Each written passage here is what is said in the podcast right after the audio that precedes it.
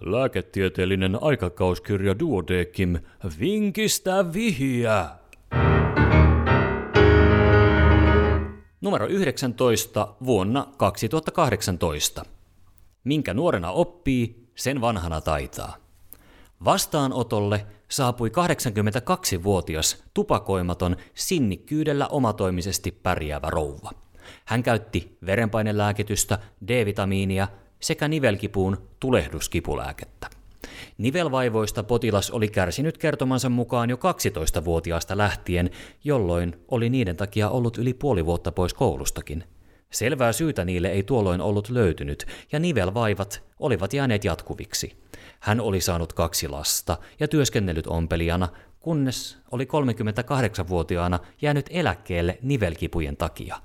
Pian tämän jälkeen, 70-luvun lopussa, 43-vuotiaalle potilaalle oli tehty lonkan tekonivelleikkaus. Sittemmin hän oli saanut toisenkin lonkkaansa ja polviinsa proteesit.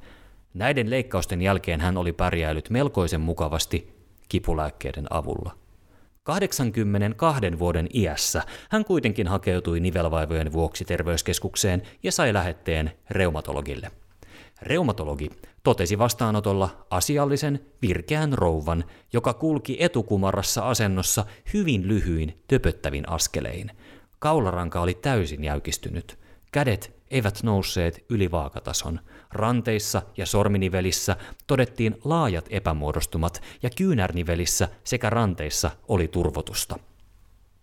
Jalkaterissäkin oli vaikeat nivelvauriot, joiden takia potilas oli itse hankkinut mittatilausjalkineet. Niska-hartialihakset aristivat palpaatiota, ohimovaltimot olivat aristamattomat. Tulehdusarvot olivat jo pitkään olleet suurentuneet, nyt lasko oli 31 mm tunnissa ja CRP-pitoisuus oli 43 mg litrassa. Reumaserologia oli negatiivinen, mutta tuma-vasta-ainearvot olivat raja-arvoisesti positiiviset, titteri oli 320. Peruslaboratoriokokeet olivat kunnossa. Reumatologi aloitti potilaalle pieniannoksisen glukokortikoidilääkityksen 5 mg prednisolonia aamuisin.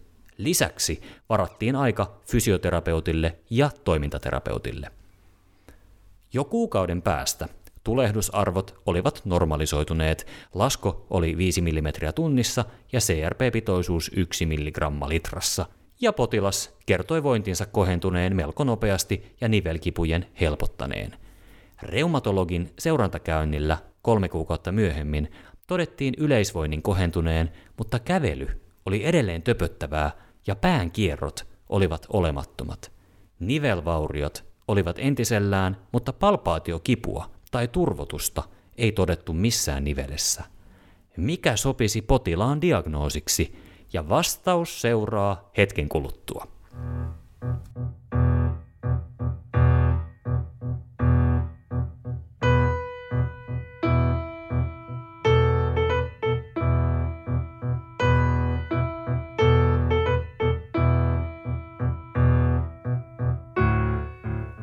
Vinkistä vihja, ratkaisu.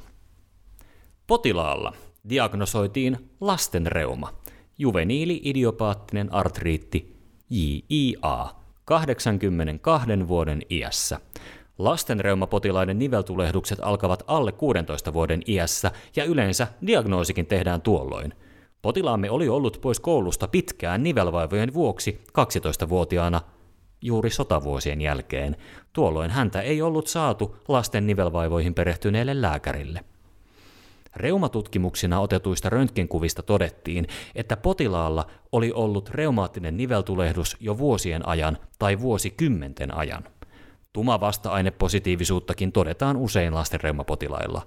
Systeemisessä skleroosissakin tumavasta-ainepitoisuudet ovat tyypillisesti suurentuneet, mutta muu taudinkuva ei tähän diagnoosiin sopinut.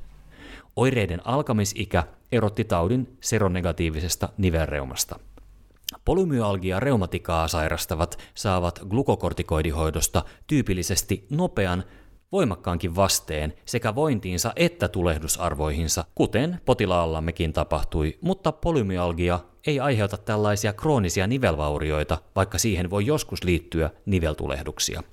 Harvoin lastenreuman diagnoosi sentään myöhästyy näin paljon, vaikka toisinaan diagnooseja asetetaan aikuisillekin.